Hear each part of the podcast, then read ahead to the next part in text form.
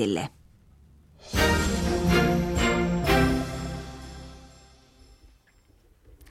Radio Suomessa alkaa nyt pääministerin haastattelutunti. Lähetys tulee kesärannasta, eli pääministerin virka-asunnosta, jossa on ollut jo ensimmäistä adventista lähtien kaunis joulukuusi koristeena ja kaksi hienon hienoa joulukaktustakin täällä on paikalla. Tervetuloa kuulolle. Minä olen Jari Niemelä ja tervetuloa myös pääministeri Jyrki Katainen. Kiitos, kiitos. Tervetuloa radio ääreen. Itsenäisyyspäivän juhlat on juhlittu ja Tampereella mellakoineet ihmiset pääosin vapautettu. Herra pääministeri, oliko teidän mielestänne mellakoilla jonkinlainen poliittinen sanoma? No, jos oli, niin se ei ainakaan käynyt ilmi. Väkivallan viesti ei ole koskaan poliittinen viesti, enkä ymmärrä tämän kaltaista toimintaa. Suomessa on mielipiteen ilmaisuvapaus ja sitä vapautta pitää osata käyttää myös vastuullisella tavalla, mutta haluaisin myös antaa suuren kiitoksen Tampereen kaupungille, Tampere-talolle ja tietysti presidentti Parille aivan upeista, arvokkaista itsenäisyysjuhlista. Tämä oli poikkeuksellinen ympäristö ja, ja hieno, arvokas itsenäisyyden juhla. Haastattelijoina ovat politiikan toimittajat Birgitta Suorsa UP Uutispalvelusta, Janne Impiö Maaseudun tulevaisuuslehdestä sekä Vesa Perälampi meiltä Yle Uutisilta. Alo, Yle Uutisista aloitetaan. Janne Impiö. Herra pääministeri, reilu viikko sitten hyväksytte hallituksessa laajan rakennepaketin ja sehän sisältää monta linjausta, päätöstä ja säästöpäätöstäkin. Kommentoisitteko nyt heti alkuun, että mitä jäi tekemättä? Tuliko heti valmista? No, olennaisinta rakennepaketissa on sen konkreettiset linjaukset ja sitten se, että se pitää toimeenpanna aktiivisesti ja määrätietoisesti. Eli valtiovarainministeriön virkakunnan johtama työryhmä, joka arvioi rakennepaketin sisältöä ja sen merkitystä, on todennut, että tämä on hyvä, vaikuttava ja riittävä paketti kestävyysvajeen umpeen kuromiseen, mikäli se toteutetaan ja toimeenpannaan tehokkaasti. Ja nyt me sitten kiinnitämme huomiota nimenomaan lainvalmisteluun asetusten muuttamiseen ja siihen, että asetetut päätökset todella tulevat voimaan. Yksi päätöksistä koskee vanhusten laitoshoitoa ja siihen liittyy myös 300 miljoonan euron säästötavoite vuoteen 2017 mennessä. Nythän moni kunta on jo edennyt aika pitkälle vanhusten laitoshuollon purkamisessa. Koskeeko tämä kyseinen tavoite nyt kaikkia kuntia ja vai miten tätä säästökakkoa nyt oikein konkreettisesti jaetaan tästä eteenpäin? Oikeastaan tuo oli hyvä huomio, eli monet kunnat tekevät jo tätä työtä. Eli kysymys on vanhusten palvelujen laadun parantamisesta, inhimillisempien palvelujen rakentamisesta ja sitten toisaalta siitä, että säästetään kalliissa laitoshoidossa. Nyt ei ole kysymys siitä, että yli 75-vuotiaita ihmisiä, joita tämä päätös siis koskee, alettaisiin kuljettamaan kotiin, mikäli he tarvitsevat ympärivuorokautista hoitoa. Jokainen ihminen saa tarvitsemansa hoidon. Mutta kysymys on siitä, että kun tulevien vuosien aikana yli 75-vuotiaiden määrä Suomessa kasvaa, että voisimme parantaa niiden ihmisten kotipalveluja, vaikkapa nyt omaishoidon tukipalveluja tai sitten tuetun palveluasumisen palveluja, niin että ne ihmiset, jotka eivät tarvitse ympärivuorokautista laitoshoitoa, eivät olisi myöskään pakotettuja sinne menemään. Eli tässä oikeastaan sen laitospalvelun kysynnän kasvun pienentämisestä. Eli että saataisiin parempia tukipalveluja joko palveluasumiseen tai sitten ihan, ihan kotona asumiseen, jotta ne ihmiset, jotka kotona haluavat ja voivat asua, voisivat siellä aidosti olla. Aika monella meistä on kokemusta siitä, että on hyvin vaikea saada omaa vanhempaa tai isovanhempaa hoitoon, vaikka kaatuilee usein kotona ja on turvapuhelimet ja kaikki. Ja nyt jos 300 miljoonaa euroa säästetään vanhusten hoidosta, niin miten tämä yhtälö voidaan saada toimivaksi?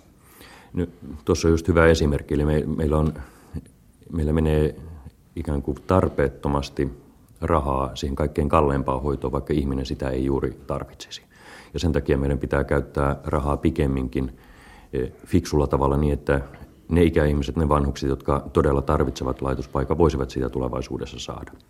Mikäli kotipalveluja ei kehitetä, niin sitten laitoshoito vie useita satoja miljoonia enemmän joka vuosi eh, rahaa ja sitten ne valtaosa vanhuksista, jotka haluavat ja voisivat olla kotona, jos vaan tukipalveluja olisi, jäävät heitteille.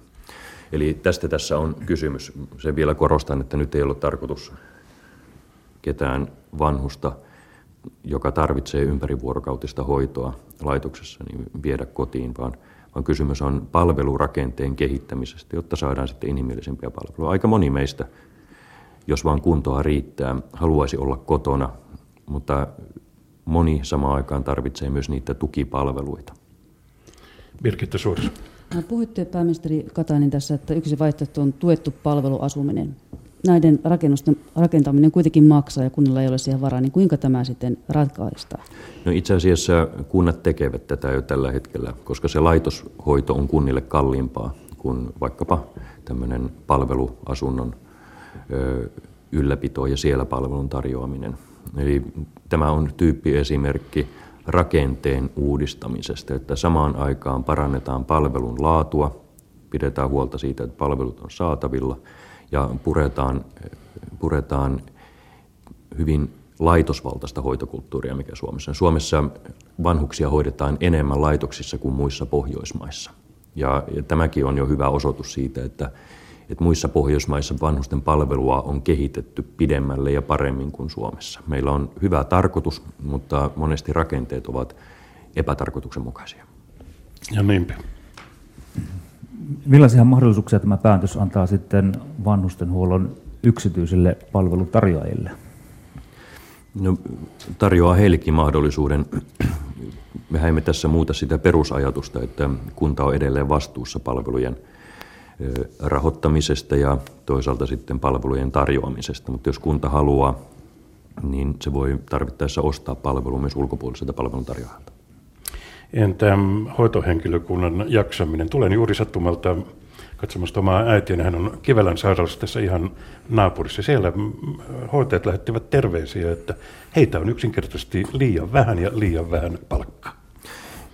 Palkka-asiaan tämä rakenne paperilinjaus ei vaikuta, mutta, mutta siihen, että kuinka paljon meillä menee siis julkisia voimavaroja, kuntien veronmaksajien rahoja minkäkinlaiseen palveluun, niin siihen on tarkoitus puuttua. Eli nyt vielä kertaalleen se, että, että meillä tarjotaan sinänsä hyvää tarkoittain laitoshoitoa myös sellaisille vanhuksille, jotka voisivat tai haluaisivat olla kotona. Ja tulevina vuosina yli 75-vuotiaita ihmisiä on entistä enemmän, koska me elämme pidempään. Ja nyt on tarkoitus, että ne ihmiset, jotka todella tarvitsevat ympärivuorokautista hoitoa laitoksessa, pystyisivät sen saamaan.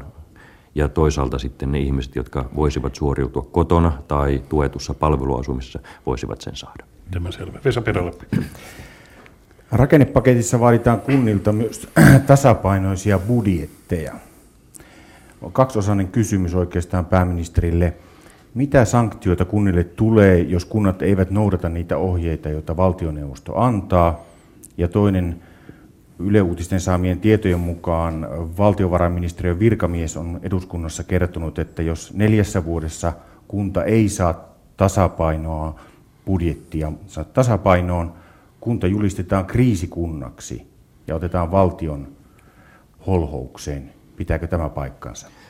Tässä itse asiassa rakennepaketin yksi vähiten huomiota saanut, mutta yksi merkittävimmistä linjauksista oli kuntien talousohjausjärjestelmän kehittäminen. Se suomennettuna tarkoittaa sitä, että, että jos lainsäätäjä haluaisi tehdä jonkun uuden palvelun, josta koituu kustannuksia kunnille, niin, niin jatkossa ei voida elää niin kuin Suomessa tähän saakka on eletty. Eli valtio vain säätää uuden lain ja rahoittaa siitä laista 30 prosenttia valtioosuuksina ja loput 70 prosenttia menee kuntien omaksi, oma, omalle talousvastuulle. Vai jatkossa toimitaan siten, että katsotaan, että voiko sen palvelun aidosti joku rahoittaa. Onko kuntien verotulot kasvussa vai ei? Riittääkö kuntien ylipäänsä harteet uuden palvelun rahoittamiseen vai ei? Ja sitten valtio joutuu harkitsemaan, että rahoittaako se sen palvelun sataprosenttisesti valtion budjetista vai jätetäänkö se uusi palvelu tekemättä. Eli käytännössä tämä talousohjausjärjestelmä tuo lisää velvoittavuutta valtiovallan päätöksiä varten. Eli ettei kuntien harteille kasata lisää, lisää, lisää ilman, että tiedetään, että kunnat aidosti pystyvät sen rahoittamaan. Eli tämä kriisikuntakysymys, en muista ihan tarkkaan kaikkia yksityiskohtia, mutta jos kunta on vuosikausia tilanteessa, että se ei kykene rahoittamaan palveluita, niin kyllähän siitä sitten kriisikunta syntyy ja, ja ketään kansalaista ei voida jättää heitteille. Mutta mut, tarkoittaa sitä, että kunta saa sanktiota, jos se ei noudata näitä ohjeita, mitä valtioneuvosto antaa. Mä en muista nyt ihan yksityiskohtaa tuosta, että en uskalla tuosta sanoa, mutta maalaisjärjellä jokainen ymmärtää, jos kunta vain velkaantuu, niin silloin kuntalaiset jäävät heitteille. Mirkitta Suorsa. Tähän kuntien talousohjaukseen, niin hallitus on antanut monta kertaa aiemminkin lupauksen, että jos kunta saa uusia tehtäviä, niin vastaavasti valtio sitten kompensoi näitä tukiaisia tai muita, että kunnalle ei tule uutta taloudellista taakkaa, mutta tämä ei ole ennenkään pitänyt. Miksi tämä nyt pitäisi paremmin kuin aiemmin? Tuo on hyvä huomio.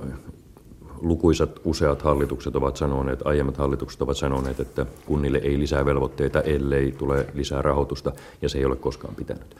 Ja nyt, nyt siis luodaan uusi järjestelmä, jossa velvoitetaan valtiovalta yhdessä kuntasektorin kanssa katsomaan, että, että miten kunta selviää tai kunnat selviävät uusista velvoitteistaan. Ja, ja tämä, tämä on aika armoton tämä talousohjausjärjestelmä nimenomaan hallitusten suuntaan. Eli ei voi antaa uusia velvoitteita, ellei tiedetä realistisesti, mistä ne rahat niihin palveluihin tulevat, koska valtioosuudet ovat vain noin koko luokkaa 30 prosenttia kokonaiskustannuksista. Armoton järjestelmä, kuinka paljon ihan konkreettisesti valtio, valtio aikoo säästää tähän äh, siinä rahavirasta, mikä menee kunnille?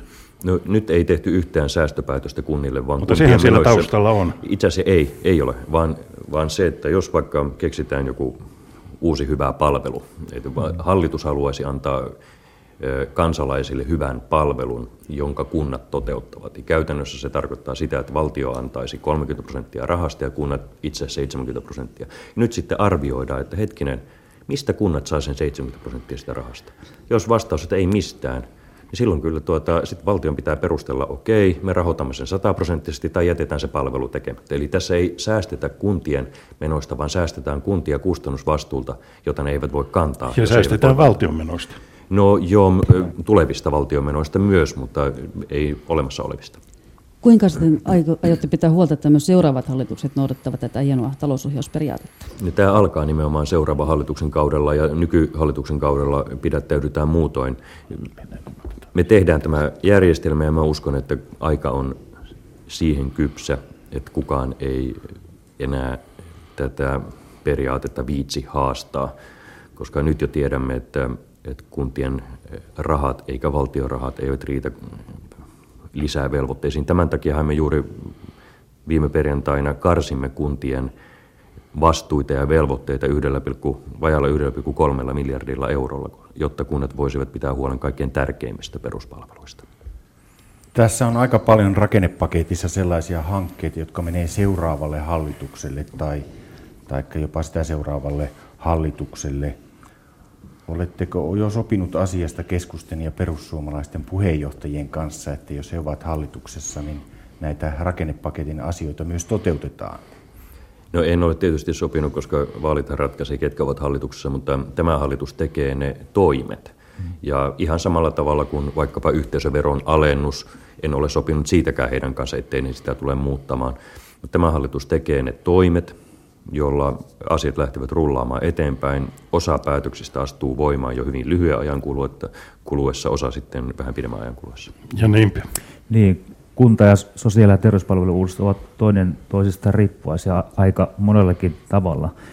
Vieläkö teillä on haluja viedä näitä hankkeita hallitusvoimia eteenpäin, eteenpäin vain, vain joko tämmöisen enemmistöparlamentarismin kannattajaksi olette nyt ryhtymässä sitten? Että... Mehän olemme enemmistöhallitus, eli olen erittäin vahvasti enemmistöparlamentin kannattaja. Mm. Pitääkö oppositio ottaa mukaan äh, hankkeen valmisteluun? No, nyt tässä on valmisteltu tätä asiaa niin pitkään. Kuntarakennelaki on jo eduskunnassa. Kunnat ovat antaneet vastauksensa siihen kuntaliitosselvitykseen ja nyt on tämä sote asia vielä asiantuntijavalmistelussa. Siinä oikeastaan kaksi tärkeintä tavoitetta. Ensimmäinen on se, että saadaan yhdistettyä sosiaalipalvelut ja terveyspalvelut niin, että palveluissa saadaan parempaa laatua ja ennaltaehkäisevyyttä ja kustannustietoisuutta. Ja toinen on sitten tehokas hallinto. Meillä on Suomessakin ihan hyviä esimerkkejä tästä sosiaali- ja terveyspalvelun integraatiosta, mutta tehokkaasta hallinnosta on hyvin vähän esimerkkejä. Ja nyt me yritämme löytää semmoisen ratkaisun, joka yhdistäisi nämä molemmat.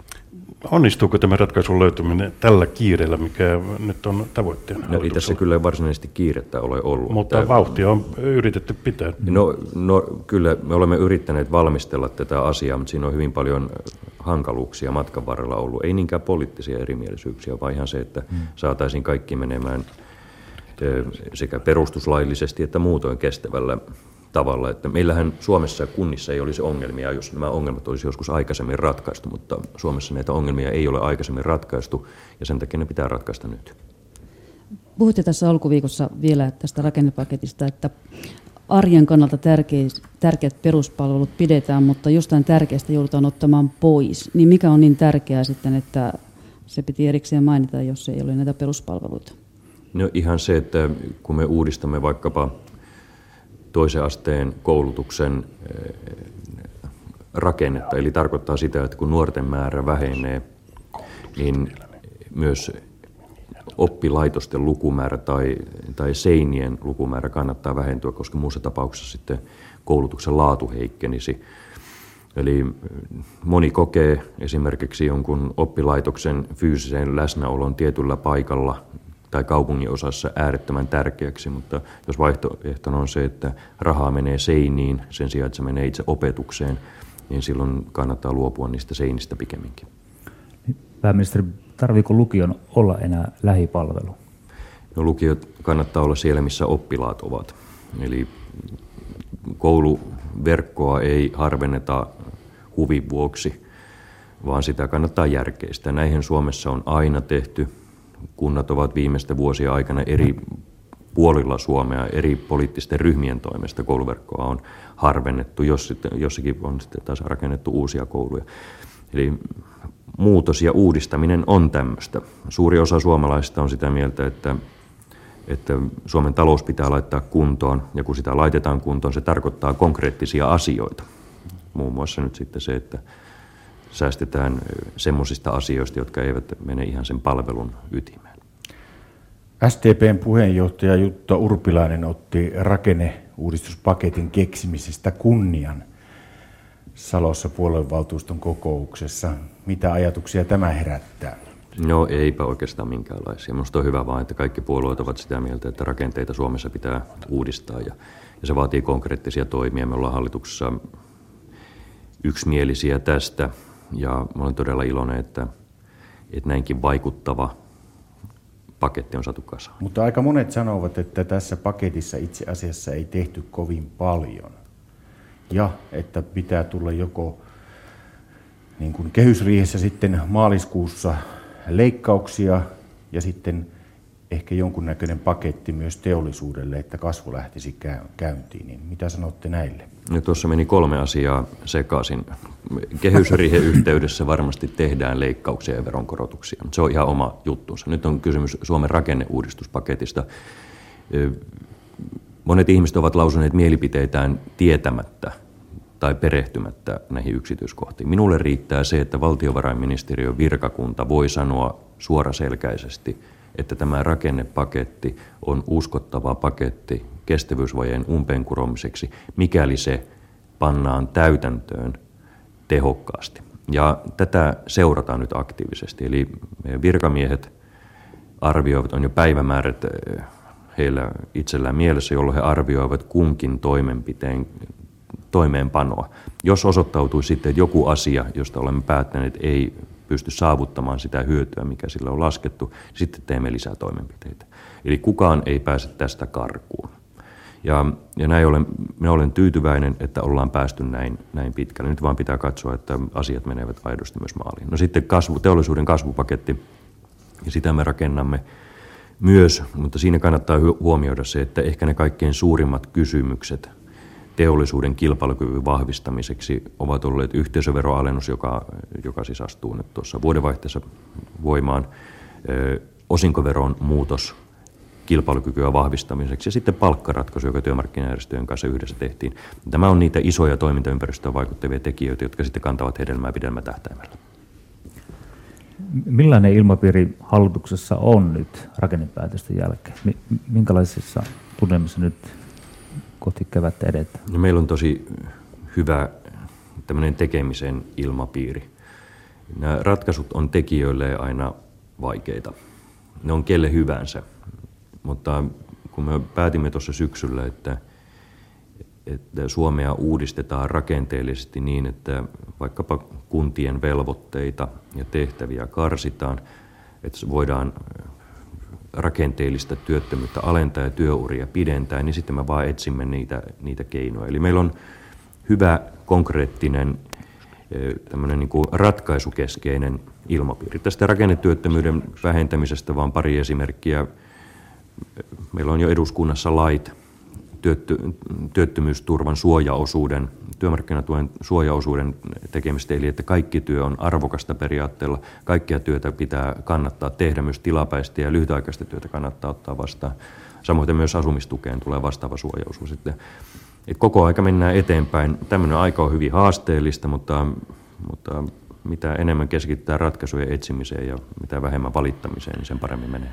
Vielä viimeinen rakennekysymys. Esa Pedalampi. Eli tässä valmistelussa on samalla nyt tämä sote-uudistus. Onko edelleen niin sanottu vastuukuntamalli ajattelu voimissaan? Eli tuleeko se tämän kuun 19. päivä niin vastuukuntamalli esittelyssä? Se vastuukuntamalli on tärkeä osa tätä tehokasta päätöksentekoa.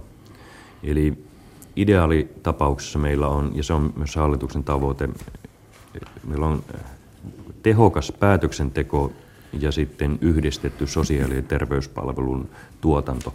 Ne yhdessä voivat parantaa palveluja ja, ja säästää kustannuksissa. Mikäli sosiaali- ja terveyspalveluissa ei päästä tehokkaaseen hallintoon tai päätöksentekomenettelyyn, niin sitten on riskinä se, että, että kustannukset karkaavat käsistä ja se syö sitten sosiaali- ja terveyspalvelujen tulevaisuutta, mutta myös koulupalvelujen tulevaisuutta. Mutta me yritämme nyt perustuslakiasiantuntijoiden avulla löytää sellainen ratkaisu, joka olisi myös perustuslain mukainen. Että tässä, tässä käytetään asiantuntemusta hyvin laajasti hyväksi. Tällä Radio Suomessa on meneillään siis pääministerin haastattelutunti. Kyselijänä ovat politiikan toimittajat Birgitta Suorsa UP Uutispalvelusta, Janne Himpiö Maaseudun tulevaisuuslehdestä sekä Vesa Perälampi Yle Uutisista. Ja nyt jatketaan sitten vähän muutakin kuin kotimaista rakennepolitiikkaa. Vesa Perälampi. Eurovaalit ovat edessä ensi toukokuussa ja tällä kertaa ne ehkä ovat tärkeämmät kuin pitkään aikaan. Tällä viikolla olin Brysselissä valmistelemassa Ylen osalta eurovaaleja ja tapasin myös kokoomuksen europarlamentti-edustajia. He olivat selvästi kiusaantuneita komissaarikysymyksestä koska sanovat, että vain te tiedätte asiasta ja te päätätte siitä asiasta. Keskustelussa hahmoteltiin myös sitä, että kun on toivottu, että on enemmän myös naisedustajia komissaareissa, niin voisiko olla, jos te ette itse asetu ehdolle komissaariksi, niin voisiko kokoomuksella olla sekä mies- että naiskomissaari ehdokas, joita sitten vapaasti paloteltaisiin ja ketä ne naiset voisivat kokoomuksesta olla? No henkilöspekulaatioita on ihan turha tässä vaiheessa lähteä käymään. Sitä paitsi tämä komissaarivalinta ei suoranaisesti liity eurovaaleihin mitenkään. Että mm, se on, minusta eurovaalit kannattaa käydä ihan eurovaaleina. Siihen liittyy paljon mielenkiintoisia asioita suom, suomalaisedustajien tahtotilaa, mitä kukin haluaa Euroopalta, EUlta, minkälaista EUta haluaa olla rakentamassa. Ja sitten komissaarivalinta on vähän, vähän toinen kysymys. Ja niihin palataan sitten vasta vaalien jälkeen. Mutta eikö EU-komission puheenjohtaja nyt ensimmäistä kertaa nimenomaan europarlamentti valitse Lissabonin sopimuksen jälkeen? Kyllä, mutta siinäkin se metodi ei ole ihan kirkossa kuulutettu. Että jos kuuntelee vaikkapa eri maiden päämiehiä, niin, niin kaikki eivät ole ihan vakuuttuneita siitä, että esimerkiksi puolueiden kärkiehdokkaiden pitäisi automaattisesti olla komission puheenjohtajaehdokkaita. Uskon, että monet Euroopan puolueet kyllä nimeävät, nimeävät ehdokkaansa tähän, mutta, mutta Euroopan neuvosto ja, ja parlamentti tekevät sitten vaalien jälkeen päätöksen. Jos kärkiehdokas osoittautuu EPP eli kokoomuksenlaiselta europuolueelta Jyrki Kataiseen, niin oletteko lähdössä kärkiehdokkaaksi? Me on todennut omasta tulevaisuudesta, että myös huhtikuussa käsittelen niitä asioita. Birgitta Suorsa. Sen verran tässä ihmetyttää, että Suomessa ollaan aika hiljaa siitä, että kuinka paljon tämmöistä taloudellista valtaa valuu EU:hun tähän asti. Meillä on saatu lainsäädäntöä, päätetään pitkälti Euroopan unionissa, mutta nyt tehdään pankkiunionia ja saadaan kaikki Euroopan pankit parempaan valvontaan, mutta tämä tarkoittaa myös, että Euroopan keskuspankki palkkaa 770 uutta työntekijää ja hallinto kasvaa. Siitä tulee uusi tämmöinen iso vallankäyttäjä Euroopan unionissa. Mitä mieltä olette, keskittyykö valta liikaa Euroopan unioniin? Pitää miettiä aina, että mitä halutaan tehdä. Jos halutaan saada parempi eurooppalainen valvonta pankeille, niin sitten se kannattaa tehdä. Ja näin nyt on päätetty, että näin halutaan, koska yksi iso ongelma takavuosista, mistä olemme viisastuneet, on se, että, että tämmöiset isot pankit, joilla on toimintaa useassa Euroopan maassa, niin niitä se kotimaan valtio ei välttämättä ole valvonnut yhtä tehokkaasti kuin, tai niin tehokkaasti kuin olisi pitänyt. Ja jotta voisimme välttyä tulevilta pankkikriiseiltä, niin on pelkästään positiivinen asia se, että, että isot rajat ylittävää pankkitoimintaa harjoittavat pankit ovat yhden valvojan tarkastelussa. Silloin me pystymme ennakoimaan ja, ja ennaltaehkäisemään suurempien pankkikriisien syntymistä. Eli jos tätä halutaan, niin sitten pitää olla valmis tekemään sen mukaisen toimi. Pysytään vielä hetken aikaa tässä Euroopan taloudessa. Tässä euro EKP ilmoitti, että korkotaso säilytetään ennallaan, mutta euron kurssi on edelleenkin pikkasen liian korkeus. Miettii muun muassa Suomen vientiä. Mitä tässä pitäisi tehdä, jos kun tämä talous ei ole vieläkään lähtenyt liikkeelle huolimatta tästä matalasta korkotasosta? No, mä en tiedä, onko tämä euron kurssi se kaikkein suurin ongelma maailmantalouden heikko veto eri puolilla on ehkä suurempikin ongelma. Toisaalta matala korkotaso helpottaa investointien tekemistä ja, ja sitä kautta auttaa myös meidän talouselämää. Mutta, mutta jos katsoo sitten meidän kilpailijamaita, vaikkapa Ruotsia, niin, niin siellä kruunun kurssi heijastelee hyvin pitkälti euron kurssia. Et tämmöinen vakaus, mikä Eurooppa on nyt näyttäisi olevan tulossa, niin se tietysti osittain palvelee talouskasvua ja, ja kysyntää. Meitä kiinnostaa myös tietysti Kiinan ja Yhdysvaltojen ja muiden Aasian maiden talouskasvu. Että mitä paremmin siellä menee, sitä paremmin myös meidän vientiteollisuudella menee. Mm. Joo, pysytään tässä EU-taloudessa ja hallinnossa. Hallintohan kasvaa myös EU-komissiossa ja paikallisessa valtiovarainministeriössä, kun tästäkin edespäin paikalliset virkamiehet seulovat eri jäsenmaiden budjetteja ja Suomen osalta komissio arvioi taas ensi kevään Suomen talouskuntoa ja siellähän tuotellaan tietysti Suomen, täyttääkö Suomi nämä vakaus- ja kasvusopimuksen tietyt ehdot. Ja vaarana on muun muassa, että jos ei täytetä, niin voi tulla sanktioita Suomelle. Niin miltä nyt tässä valossa näyttää, kuinka todennäköiseltä on, että Suomi voisi joutua tällaisen tilanteeseen, että EUta tulee sitten koviakin ukaseja, että miten te näette nyt tämän tilanteen? Se on meistä itsestämme kiinni. Suomi on ollut ajamassa tiukkaa talouskuria Euroopan maille. Ja se tarkoittaa sitä, että silloin kaikki, joka ikinen mukaan lukien Suomi, on siinä tilanteessa, että meidän pitää noudattaa sääntöjä. Me olemme puhuneet kovaa ääneen ja aivan oikein siitä, että talouskriisi johtuu osittain siitä, että kaikki eivät eläneet sääntöjen mukaisesti. Ja meidän suomalaisten pitää ymmärtää myös se, että, että ne säännöt koskettaa myös meitä suomalaisia. Ei voida ajatella niin, että säännöt koskee kaikkia muita paitsi Suomea. Jos meillä on talous ongelmissa, niin se on sitten ongelmissa ja ne ongelmat pitää ratkaista. Sen takia esimerkiksi tämä rakennepaketti on aivan keskeinen asia. Talouden tasapainotustoimet, kuten leikkaukset ja veronkorotukset, ovat olleet aivan välttämättömiä, vaikkakin ikäviä.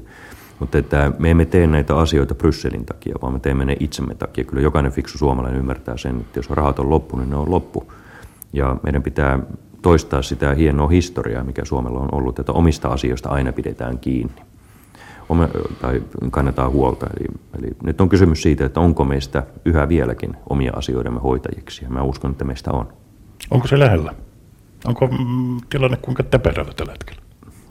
En komissio, sanoa, kuin... komissio valvoo aika tiukasti myös tätä Suomen tilannetta. Ja komission pitääkin valvoa tiukasti. Jos komissio ei valvoisi tiukasti jäsenmaiden sääntöjen noudattamista, niin sitten komissio ei tekisi omaa työtänsä.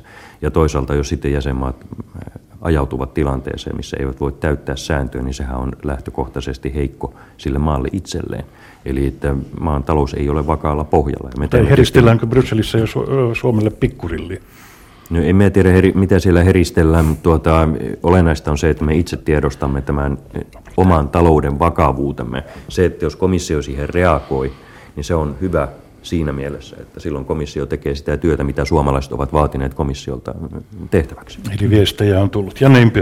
Niin, millaista vuoropuhelua olette käyneet sitten talouskomissaari Olli Reinin kanssa tästä asiasta? Reiniä oli muutama viikko sitten Suomessa käymässä ja hän ainakin sivulausessa puhuu ukaaseista tai sanktioista? No, mulla ei ollut, me tapasin itse asiassa Olli Reiniä Brysselissä, olisiko kaksi-kolme viikkoa sitten, ei siinä mitään erityistä keskustelua muuta kuin todettiin asia. Meillä tässä ei ole mitään salatiedettä.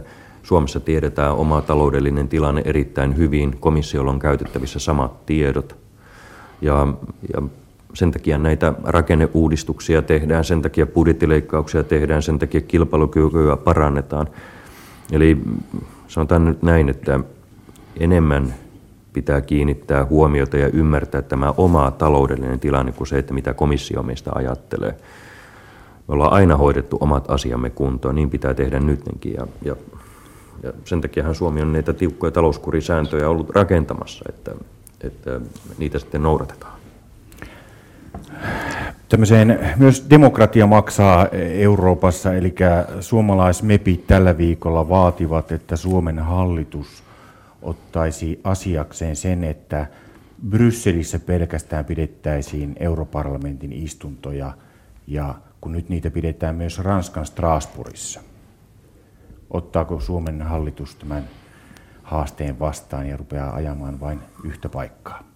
Niin tähän jotta tämän asian saisi muutettua, niin se vaatii jäsenmaiden yksimielisyyden, jos oikein olen no, muistanut. He, heidän ja, lausunnossa oli, että ei vaadi, mutta... Okei, okay, no, tuota, jokainen varmaan ajattelee samalla tavalla, tai valtaosa ajattelee samalla tavalla, että, että on vähän tarpeetonta matkailua, mutta toistaiseksi ollaan ajateltu näin, että, että se ei taida kuitenkaan miksikään siitä muuttua, että kannattaa energiaa käyttää vielä, en, vielä paremmin Suomen etuja vastaaviin asioihin. Että, että jos, jos Ranska yksin pystyy estämään tämän päätöksen syntymisen, niin sitten kannattaa miettiä, mihin energiaa ja aikaa käyttää. Mutta totta kai, totta kai se matkailu kahden paikkakunnan välillä on, on vähän tarpeetonta.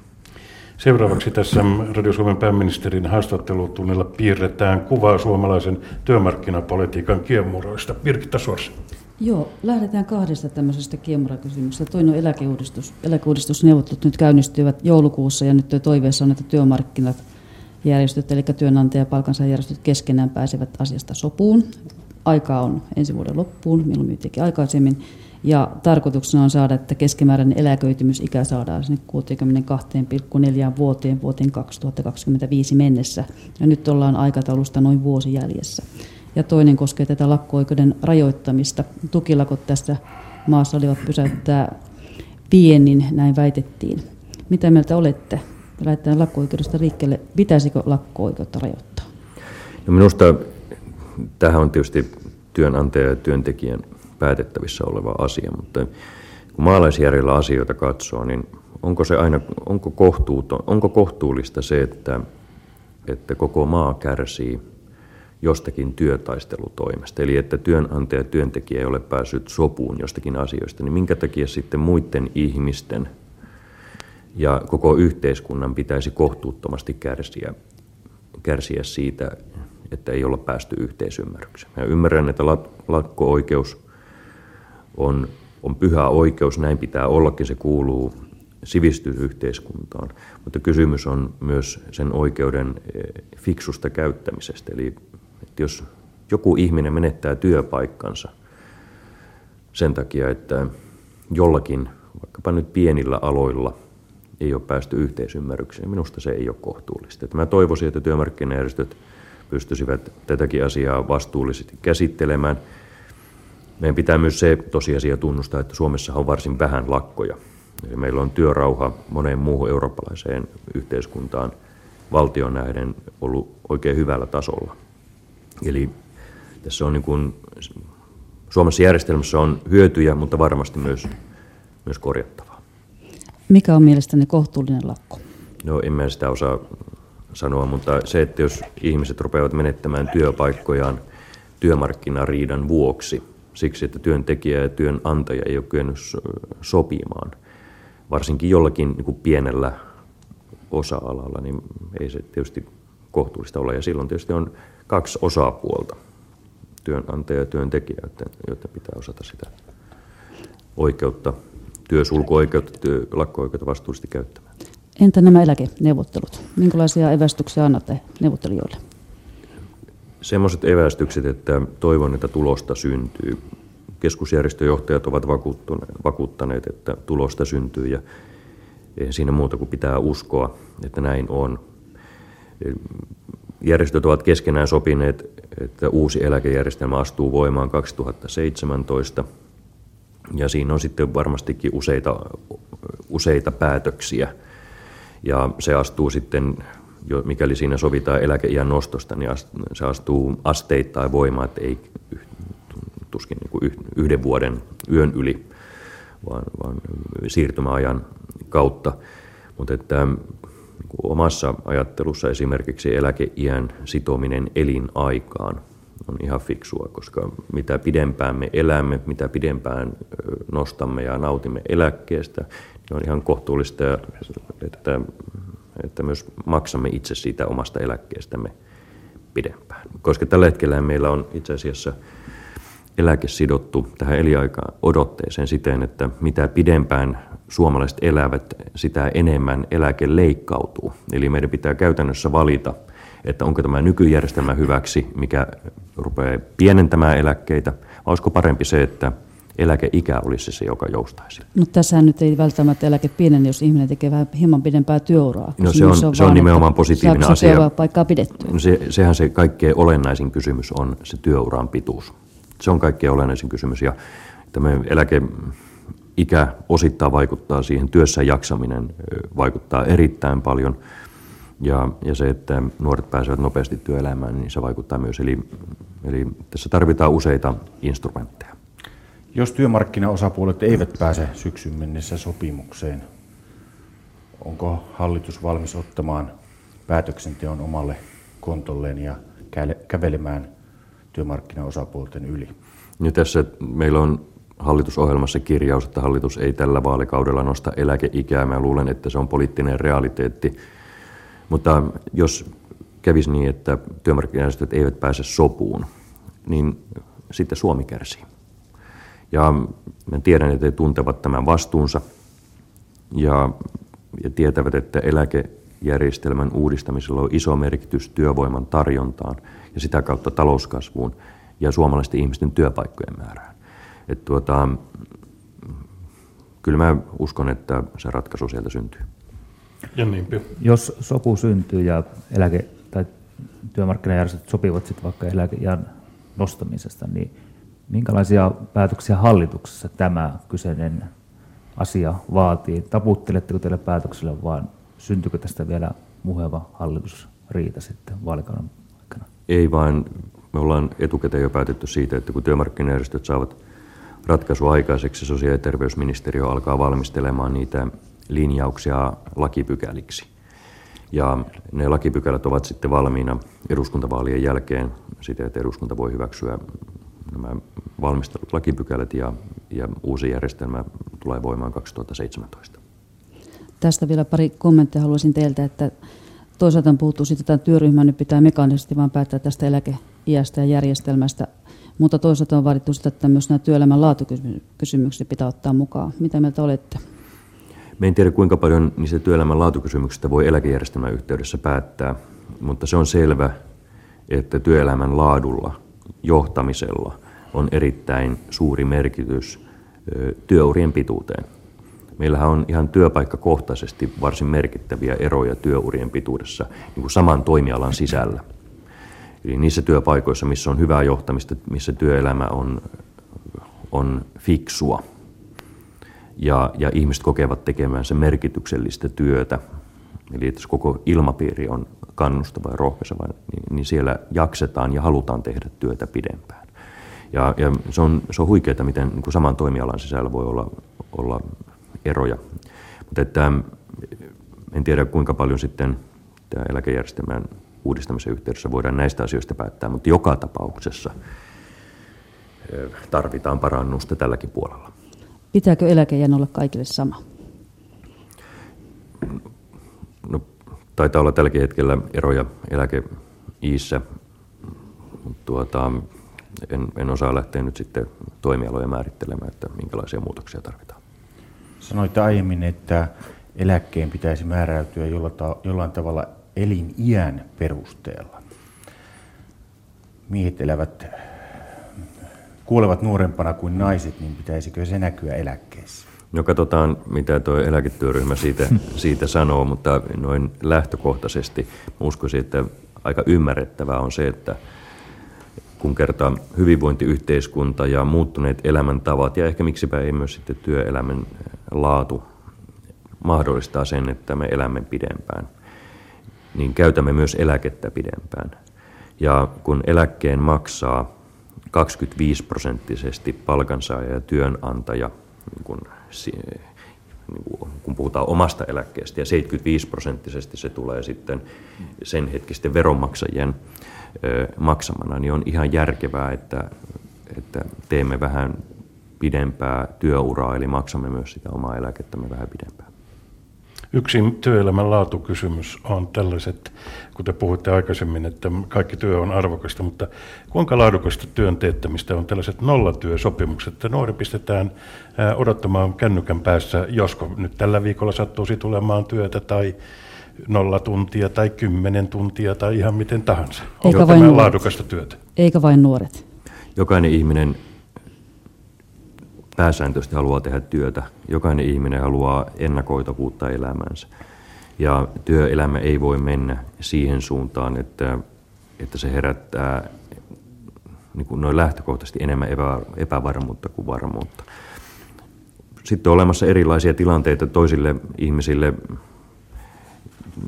nopeastikin tulevat eh, tilapäiset työt, pätkätyöt ovat se, mitä he tarvitsevat tai toivovat, mutta pääsääntöisesti työelämä pitää olla sellaista, että se on ennakoitua, ennakoitavaa niin pitkälle kuin vain suinkin mahdollista, jotta ihmiset voivat rakentaa omaa elämänsä.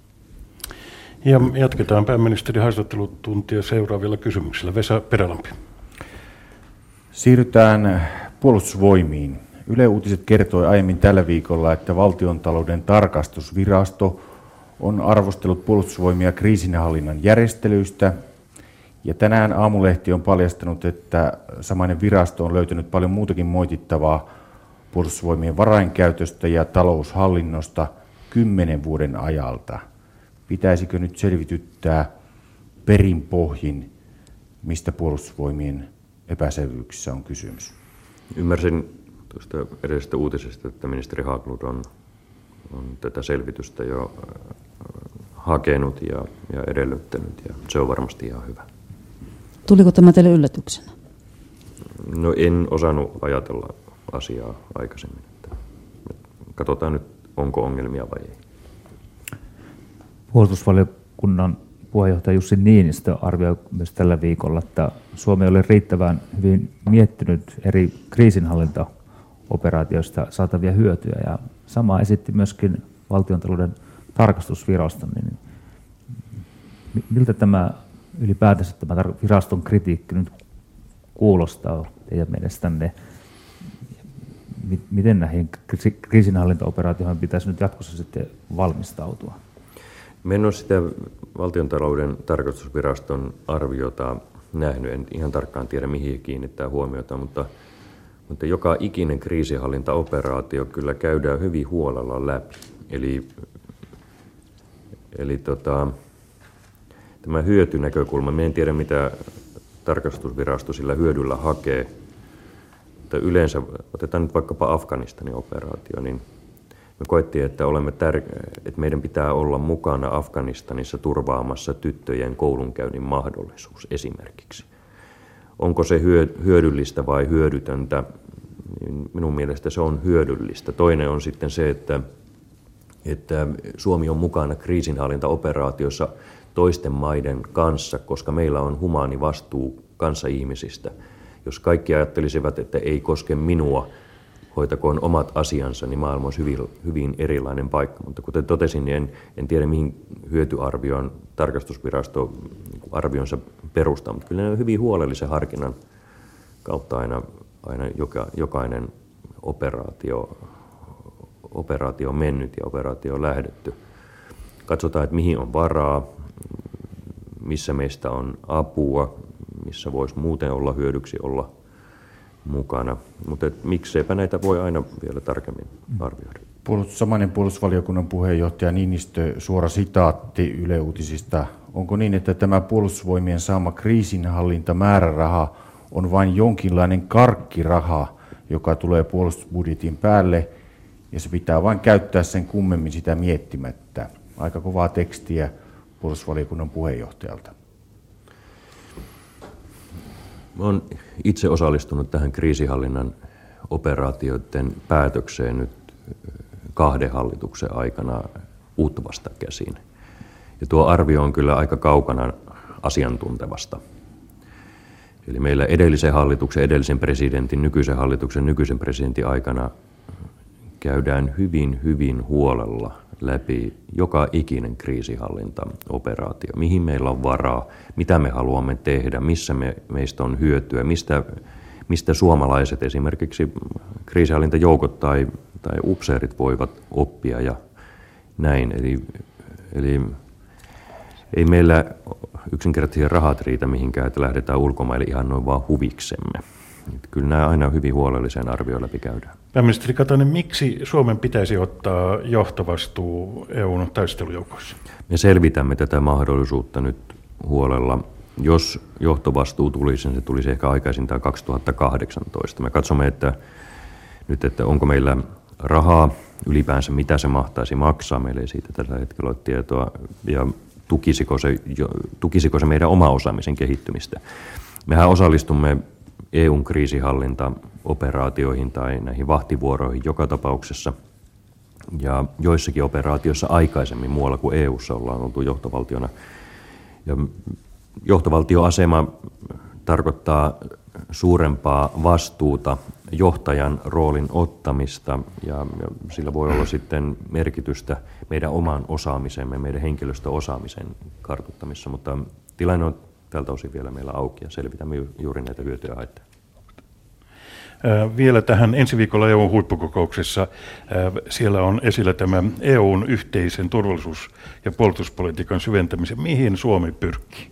Me pyrimme siihen, että se on kolme asiaa. Ensimmäinen se, että EUn turvallisuus- ja puolustuspolitiikka saisi tämmöisen strategisemman otteen. Eli kun me haluamme vaikkapa lähialueen tuolla Pohjois-Afrikan kohdalla edistää vakautta, niin meillä pitäisi olla myös käytännön toimenpiteitä siihen, miten kriisiä voidaan ennaltaehkäistä. Tämä on ensimmäinen tämmöinen poliittisuuntainen kysymys. Toinen on sitten se, että meidän pitäisi pystyä tekemään enemmän yhteishankintoja.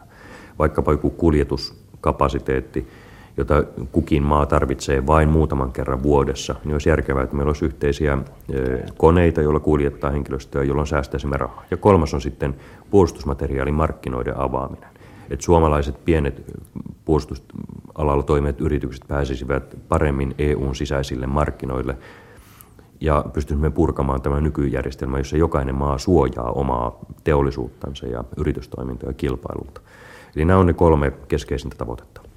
Ja tässä vaiheessa lähetystä ehkä syytä vähän nopeampiin kysymyksiin ja saa olla vastauksetkin ehkä ei niin hirveän pitkiä. Tämä ehkä vielä puolustuspolitiikasta sen verran, että tällä viikolla ilmeni, että Ruotsin signaalitiedustelu on luovuttanut tietoja Yhdysvaltoihin, mitkä koskevat Venäjän turvallisuus, turvallisuutta koskien. Ja sitten myöhemmin vielä ilmeni, että Ruotsin FRA on luovuttanut myös yrityksistä kerättyjä tietoja, mitkä koskevat Venäjää ja Baltteja. Toimiiko Suomi samoin? Onko Suomi luovuttanut tietoja NSAlle? Ja voisiko, tai voisiko Suomi toimia samalla tavalla? Mm, Me en tunne tuota ruotsalaisten toimintamallia, mutta eiköhän jokaisella maalla ole ihan omat. Et meillä ei ole tämmöistä automaattista tietojenvaihtoa kaikki, kaikissa mahdollisissa asioissa. Mutta kysyn, kysyn uudelleen, että voisiko Suomi luovuttaa NSAlle tietoja samalla tavalla kuin meidän kauttahan kulkevat nämä linjat, niin kuin ne kulkevat Ruotsinkin kautta? Meillä on tässä suhteessa hyvin erilainen lainsäädäntö. Ruotsissa on signaalitiedustelulainsäädäntö ja meillä sitä ei ole. Meillä ollaan vasta aloittamassa sen rakentamista. Mutta me keräämme tietoa nyt ja tulevaisuudessa ihan, ihan omiin tarpeisiin, eli emme lähtökohtaisesti kerää sitä muiden tarpeisiin. Onko Ruotsilta saatu vakuudet siitä, että jos Nokia äh, lähettää tietoja, että ne tiedot eivät sitten Nokian kilpailijalla Ericssonille tämän FRAn tiedustelun kautta mene? Me en tunne Ruotsin lainsäädäntöä yksityiskohtaisesti, mutta pitäisin kyllä hyvin omituisena, jos Ruotsin valtio välittäisi omille yrityksilleen liikesalaisuuksia. Sehän poistaisi sitten tietysti uskottavuuden koko järjestelmästä. Enkä usko, että ruotsalainen lainsäädäntö sitä sallisi. Birgitta Suors. Mennään toiseen asiaan, talvivaara. Tässä korkea hallinto-oikeus äsken lähetti takaisin hallituksen valmisteluun tämän uraanin talteenottoluvan. Miten tekikö hallitus hätiköiden päätöksen, kun se myönsi tällaisen luvan talvivaaralla? Ei, tilanne on keskeisesti muuttunut. Että Tämäkin lupa edellyttää sitä, että yhtiö on taloudellisesti siinä kunnossa, että kykenee kaivostoimintaa harjoittamaan. Ja toivotaan, että yhtiö nyt kuntoutuu. Kysymys oli myös tästä ydinturvallisuudesta, ei vain taloudesta. No, no, tämä ydinturvallisuus vaatii niin hyvin vakaan talouden myös, että, että, että ongelma, ongelmissa oleva yritys ei kykene tietenkään niin kuin sitten riittäviä ehtoja täyttämään. Pysytään ydin, ydinasioissa. Pitäisikö Fennovoiman periaatepäätös käsitellä uudelleen eduskunnassa? No, tätä nyt selvitetään juridisesta näkökulmasta. Tarkoitus on se, että kaikki päätökset tulee niin hyvin valmisteltua ja tehtyä, ettei siitä päätöksentekoprosessista aiheudu niin oikeusvaltioperiaatteelle ongelmia tai että se antaisi aihetta tarpeettomiin valituskierteisiin, joka sitten viivästyttäisi hanketta. Että me tehdään nyt hyvin, hyvin tuota huolellista oikeudellista arviota tästä. Tässä on useampaan kohtaan tässä vuoden mittaan puhuttu näistä emupuskureiden käytöstä ja nyt tuolla Euroopassa kävi ilmi, että jopa Espanjassa on saatu tämä työllisyyden kasvu tasaantumaan ja taittumaan.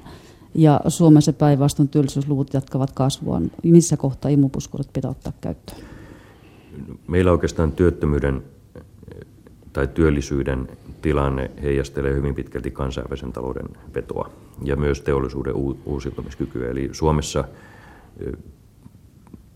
työllisyys ei niinkään ole riippuvaista siitä, mitä, mitä luonteisia toimia Suomessa tehdään. Mehän itse asiassa, jos nyt jonkunmoisen puskurina haluaa katsoa, niin ollaan tehty lisätalousarvio tälle vuodelle, joka jatkuu ensi vuoden puolella se vaikutusarvio.